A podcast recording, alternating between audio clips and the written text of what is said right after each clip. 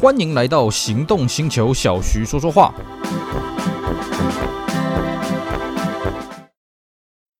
为你插播一首。Morning, this is Columbia Radio。头上周周日标准时间两点整。以上状况来自 Fit E-HEV 强大电能输出。Honda Fit E-HEV 以电先行，搭载电驱双动能，媲美二点五升引擎超大扭力，为驾驭注入奔驰快感。想感受新时代 Fit E-HEV 移动魅力，即刻入主享十年或二十万公里锂电池原厂保固。Hello，大家好，我是 Celsius，非常高兴呢，又在这边跟大家空中相会。今天呢，我们一样来跟各位聊聊经典的车款。我们今天主角呢是 BMW 的 E46 啊。那各位呢，听到 E 四十六你可能反映出这是哪一款 BMW 吗？哎，是的，如果你不知道的话，你应该去做做功课。E 四十六呢，就是第四世代的三系列，也就是第四代的三系列了啊。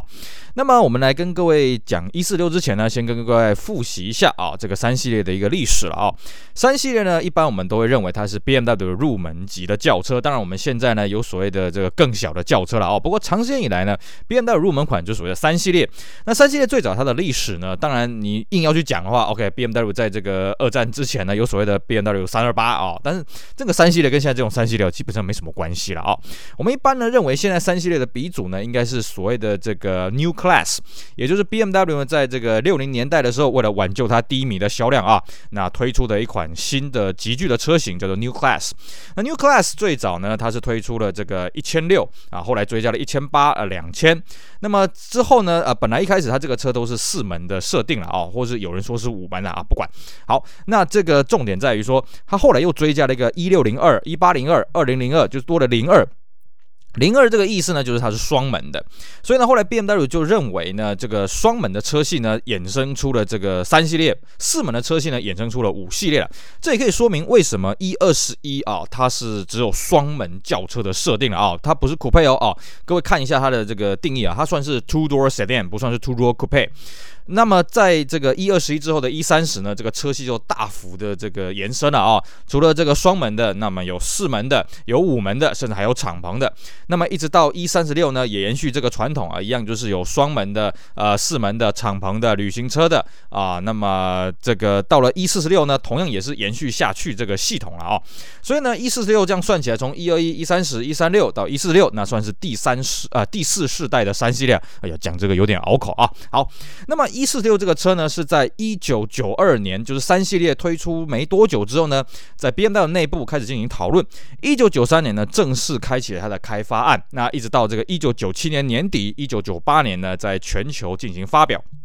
其实呢，在发表的当下啊，当然我们现在去看这个 E 四十六的三系列，你会发现，诶，在历代三系列啊，像我们现在有所谓的这个 E 二一、一三零、一三六、一四六，呃一九十，呃，这个 F 三十啊，现在是 G 多少的，我老是记不清楚了啊。在这边这么说世代里面，其实 E 四十六的外形跟 E 三十六的外形呢，算是相当特立独行的了啊。可是呢，在当年，其实 E 四十六刚出来的时候。大家对于它的外形啊，评价是比较两极的啦啊。当然，这个两极的极化程度没有像那个一六十五、一六十六刚出来那么那么的极端了啊。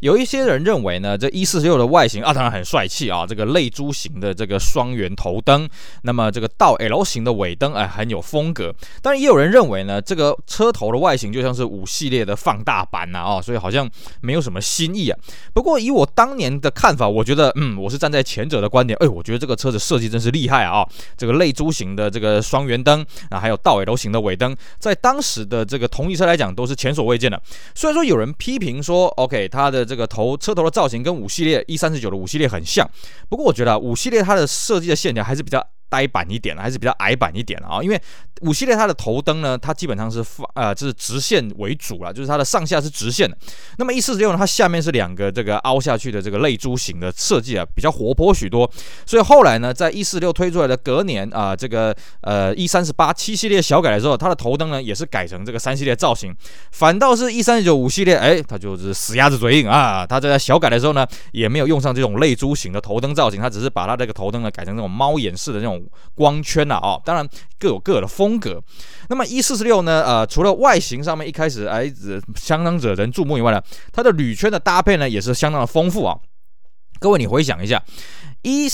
二十一、一三十、一三十六这三款啊、这个三系列的世代呢，其实它铝圈的选择不多啊、像这个，尤其是一二十一啊，一二十一只有一款铝圈。当然，你说那个年代本来选择都不多，它就一款铝圈，一款铁圈。那么到一三十呢？哎，不好意思，它也只有一款铝圈，一款铁圈盖啊，基本上就两种选择。到一三十六稍微丰富了一点点，不过到一四六时代的哇，这个铝圈的选择就忽然这个这个万箭齐发了啊，这相当的丰富啊。当然也要看各个市场的一个配置啊。那么除了这这个以外呢，啊，这些这个配置以外呢，在一四六它的车身呢又比一三十六再更放大一些，而且底盘上啊，一四十六跟一三十六的血缘关系基本上是已经没有太大的关联了啊，不像一三十六跟一三十它的血缘关系还蛮深的哦。一四十六大概除了呃这个掀背版本的一四十六 Ti，它的底盘基本上是一三十六的，那么一四十六本身轿车的这个底盘呢，跟一三十六共用性是非常小的啦，可以说是几乎没有。那么一四十六呢，除了在这个底盘重新设计以外呢，当然它把车身也都拉大啊，拉长、拉宽、拉高，所以呢，它的这个一三六被人家批评了这个后座的空间呢，在一四六你基本上听不到有人批评说啊，这个一四六三系列这个后座空间很小了哦。那还有就是一三六给人感觉那种塑胶感很重的那种味道呢，在一四六都没有了。为什么呢？因为一三六各位看哦。一三六它的内装呢，在一开始的时候，就算是顶级的三二五啊，不好意思，也没有核桃木。核桃木呢是后来才去贴上去的啊、才才才附加上去的。可是，一四十六呢，它一出来之后，它的这个中控台的饰板呢，就提供了这个核桃木，还有这个类钛两种版本啊，哦，看起来就质感就好很多了。而且呢，这个配备上呢，尤其以台湾市场来说啊，这个一四六的标准配备呢，比一三十六好太多了。各位，你回想一下，一九九一年呢，一三十六刚上市的时候呢，这个配备阳春到什么程度？度呢？哎，它的这个前后保杆呢，不好意思，通通没烤漆，包括三二五哦，啊、通通都是这个黑色的塑胶了。然后再来呢，它的后视镜也都没有烤漆啊、这个车身的门把、外把手也都没有烤漆。可是你到一四十六呢，哎嘿嘿，这个保杆当然是这个车身同色了啊，这个拉呃车门门把也是车身同色，后视镜也是车身同色。更重要的是，它的开门的外门把呢，已经改成外拉式的啊，不是那种传统的那种上开式的啊，质感就更加的提升了了啊。那么在内装方面呢，啊、以台湾这边市场所配备的这个一三呃一四十六的标准配备啊，基本上全车系就已经配这个 Z 三的这个三幅跑车的方向盘。那么如果是三二零以上的这种六缸等级的车子呢，那还配多功能的这个按键啊。那当然恒温空调呢也是标准配备了哦。不过呢，这边要讲到配备的话，我们要先跟大家讲讲我们台湾这边啊这个一四六发表的一个顺序了啊。一四六这个车子呢是在一九九八年在海外上市，那台湾也是在同一年进行发表的。一开始发表的时候呢，发表会基本上只有三二零这一台车了啊。那同一时间也有发表了三二八。那各位说，那三一八去哪里了呢？哎，不好意思啊，三一八一开始原厂的产能不大够，所以呢一开始全球市场并没有供应三一八了啊。那么对对于这个全球车呃这全球的一四十六来讲，一开始呢它是有所谓的一点六、一点八、一点九、二点零、二点八这几颗引擎。那么台湾一开始呢。这个基于这个税金的集聚呢，所以只有这个三二零跟三二八。那当时呢，BMW 型号呢跟排气量基本上还对得上，三二零就是二点零，三二八就是二点八。所以呢，一开始呢，BMW 最早最早第一批的这个一四六在台湾呢都是六缸的引擎。不过呢，后来追加了这个三一八呢，它这颗引擎呢其实蛮好玩的、哦。它这三一八可是它是一点九的。那各位如果你有玩过一三六会有印象啊、哦，一三六最后期的这个所谓三一八 IS 啊，三一八 I 呃对三一八 IS 啊，IS 一是一点八的，三一八 IS 也是一点九的。不过三一八 IS 它既然叫做 S，所以它是双凸的啊、哦，这个 M 四四引擎。可是呢，到了一四十六的三一八一点九呢，它变成 M 四三，M 四三跟 M 四四差在哪里呢？差多了啊、哦，一个单凸，一个双凸啊，马力差非常多。可是呢，在台湾的税金集聚来讲，因为刚好跨过一千八百 CC，所以呢，一四十六的三一八，哎，不好意思，这个税金就是比较贵，贵很多啊。那虽然它的这个售价也相对便宜了，可是很多人当时看到，哎呀，你这个这个税金不理想啊，而且配备也没有说相当的好，所以一开始的三一八的销量呢，并没有相当的理想。但是据说了啊，这个我后来在网上有看到，据说当年范德总代理呢，曾经有进过一台三一八的一点八哦，只有一台哦，我看到它的说明只有一台啊，我也不知道为什么那台就进来了。总而言之，正式在开卖的三一八是一点九的。那么在配备上呢，基本上。配备还算可以接受啦，怎么讲呢？第一批的三二零呢，它内装没有真皮内装，它是人造皮椅的，但是它有配这个天窗啊，然后呢，它有这个核桃木的排挡头，有核桃木的内饰板，但是呢，它虽然有多功能真皮方向盘，不过方向盘上面没有核桃木。不过呢，当时为了促销啦，范德在头一批应该是两百台还是三百台的三二零呢，有送你真皮的内装了啊。那么至于三一八呢，当然它配备就比较差一些啊。那在外观上呢，基本上第一批的三一八。跟三二零它配的都是这个铝镁合金圈的啊，所以这个铝镁合金圈呢，诶，其实看起来很像铁圈啊，就是很多一个洞一个洞一个洞的，像那个电话拨盘的那种造型。后来的这个第二批的三二零呢，就配普通的十五寸的铝圈了啊，这个铝镁合金圈就被卸下来了。那三一八继续配这个铝镁合金圈，一直配到它小改之后，三一八变成二点零之后，那个铝圈才换掉。那么三一八呢，因为它的这个税金，我们刚刚讲的税金实在是不太理想，而且它的动力输出呢就还不到一百二十匹了啊，所以它销量不是很好。那么一直到两千年是，就是九九年底的时候呢，范德呢为了这个三一八追加了很多配备啊，因为原厂那个时候呢也追加了一个手自排系统下去，那么范德又加码了有电动天窗啦，有这个皮椅啦，什么夯不啷当的全部把它丢上去，重点是售价不变，所以这一批的这个三一八呢，哎，才慢慢的把销量给带回来。那至于其他的像这个三二八呢，三二八当时一开始报价的大概是一百九十二万啊，哦，那我们那时候就戏称说这个一匹马力一万块钱，因为三二八那个时候配的引擎就是 E 三十六三二八同一颗啦，那么这个马力就是一百九十三匹啊，可是台币的售价是一百九十二万嘛，刚好一匹马力一万块钱了啊，那三二八的配备当然是比较好了，外观上比较容易辨别，就是说三二八一开始在台湾的配备呢是十七寸的七爪的这个铝圈的啊，看起来张力十足。那么在三二零跟三二八上市了一段时间之后呢，除了除了追加了三一八之外呢，后来又追加了一款三二三。那这款三二三呢，它的排气量跟它的型号呢又是不大一样了啊。因为如果你有研究过这个 E 三十六就知道，E 三十六后期有一个三二三，这个三二三呢就是三二五的阉割版了啊，就是把三二五同一颗二点五的引擎马力从一百九十二匹降到的这个一百七十匹了啊。那各位一定会觉得很奇怪，那好端端的干嘛要这样做呢？这是为了要符合这个欧盟的环保法规了。相对的，一开开始的这个 E 四十六呢，也出了这个所谓的三二班啊三二三这个降低马力的版本啊，哦，也是一百七十匹，但是是二点五的。那因为这个税金也不太好啦，所以跟 E 三十六三二三一样哦，E 四十六一开始的三二三呢也卖的不是很理想就是了。那么这些引擎阵容呢，要一直到这个两千年式的时候呢，做了比较大幅的更新了啊，哦。首先第一个啊，这个三二三的这个引擎呢，又改回了呃，又又改成这个原本的一百九十二匹了，那改称叫三二五了。那各位就觉得很奇怪，那你都莫名其妙。妙，因为如果你有去看哦，这个一四六前期的三二五的输出了啊，跟这个一三十六后期的三二五输出基本上数字是一样的啊。那无聊，那你干嘛一开始要推三二三呢？哎，输出的数字虽然一样，不过呢，它的排污、它的油耗呢是完全不一样。也就是说呢，BMW 之所以当年会用三二五啊，用会用三二三取代三二五，是因为这个环保法规的关系。等到了 BMW 调调整引擎调完了之后呢，